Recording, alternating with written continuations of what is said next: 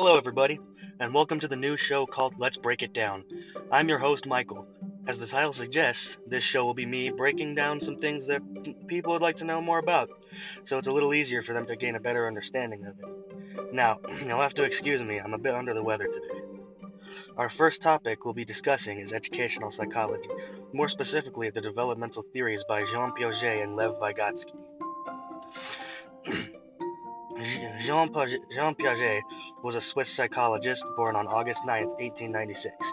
He was the first to make a systematic study of the acquisition of understanding in children. Prior to Piaget's theory, children were often thought of as simply as mini adults. His theory suggested that the way children develop was fundamentally different from the way adults did. Lev Vygotsky was a Russian psychologist born on November 17, 1896 who is best known for his socio-cultural theory on how social interaction plays a critical role in a child's learning.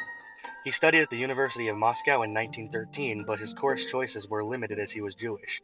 Vygotsky theorized that children develop their behaviors and habits from their cultures and through interpersonal experiences. Sorry. Now, Piaget's theory was based around four stages of cognitive development the sensoro- sensoromotor stage, pre operational stage, the concrete operational stage, and the formal operational stage. The sensor, the sorry, sensor, sensor, sensorimotor stage, sensorimotor stage occurs in ages 0 to 2.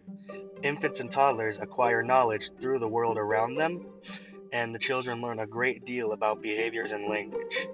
Now, through this theory, it was believed that the child gained a better understanding through senses and actions, such as learning to crawl, making noises, and understanding one's well, not as much understanding, but more so opening their own abilities into gaining fine motor skills.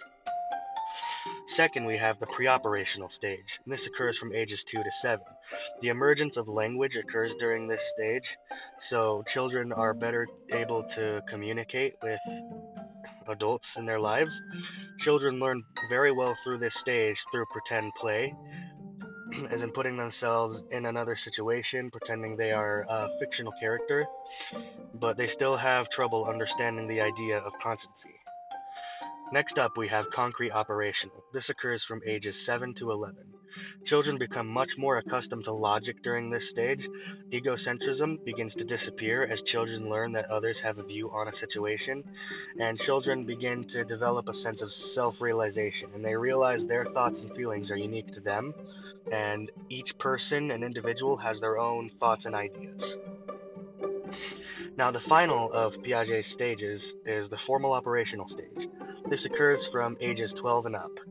It involves an increase in logic and introduces the ability to use deductive reasoning. The children better understand problem solving in this stage, and abstract thought begins to enter in full swing. So these children are finally starting to develop themselves and get into that adolescent stage of understanding who they are as an individual. Now let's move on to Vygotsky's theory. Vygotsky's theory was similar to Piaget's in the sense that they both believe cognitive functions are the product of interactions. Vygotsky stated that learning is taught through social and cultural interactions, and he outlined that there are three main concepts related to cognitive development. Culture is significant in learning, language is the root of culture, and individuals learn and develop within their role in their community. Vygotsky also presented the idea of the zone of proximal development, which I'll be bringing up later. Now, when it comes to culture, Vygotsky stated that all children are born with some form of biological constraint on their minds, and, but he also said that each culture provides tools of intellectual adaptation to allow children to use their abilities in a way that is adapt- adaptive to the culture they are in. An example of this could be one culture might emphasize use of note taking as a memory, memory strategy, but another may employ some other kind of strategy to remember things, such as mnemonics or um, or sticky notes, something else that's not note taking. now, language is crucial because it is the way adults transmit information to children. Thought and language are usually initially two systems that will merge around age 3. And around this point, thought and speech become interdependent, thought becomes verbal, and speech represents those thoughts. A child begins to discover their own internal monologue during this stage. The internalization of language is a critical stage in development of cognitive thinking because that child is beginning to show the early signs of reasoning and logic for themselves, through themselves. Now, when it comes to the social aspect and the community of Vygotsky's theory, Vygotsky believed that a child developed exponentially when under the influence of a skillful tutor. The tutor may model behavior or provide verbal instruction for the child. This is called cooperative or collaborative dialogue.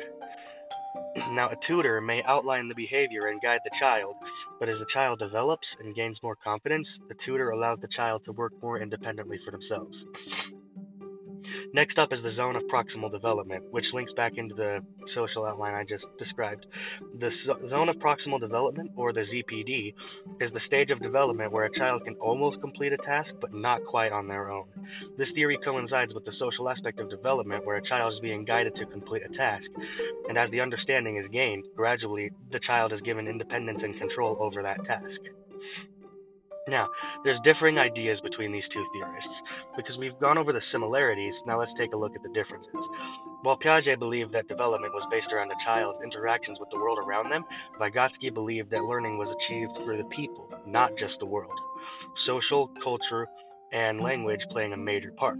Piaget's focus was on the core belief that the child constructed their own development from the world around them where, whereas Vygotsky theorized the child developed based on the interactions with adults from early on. Now, I know that there's a lot of the similarities and quite a few differences between them.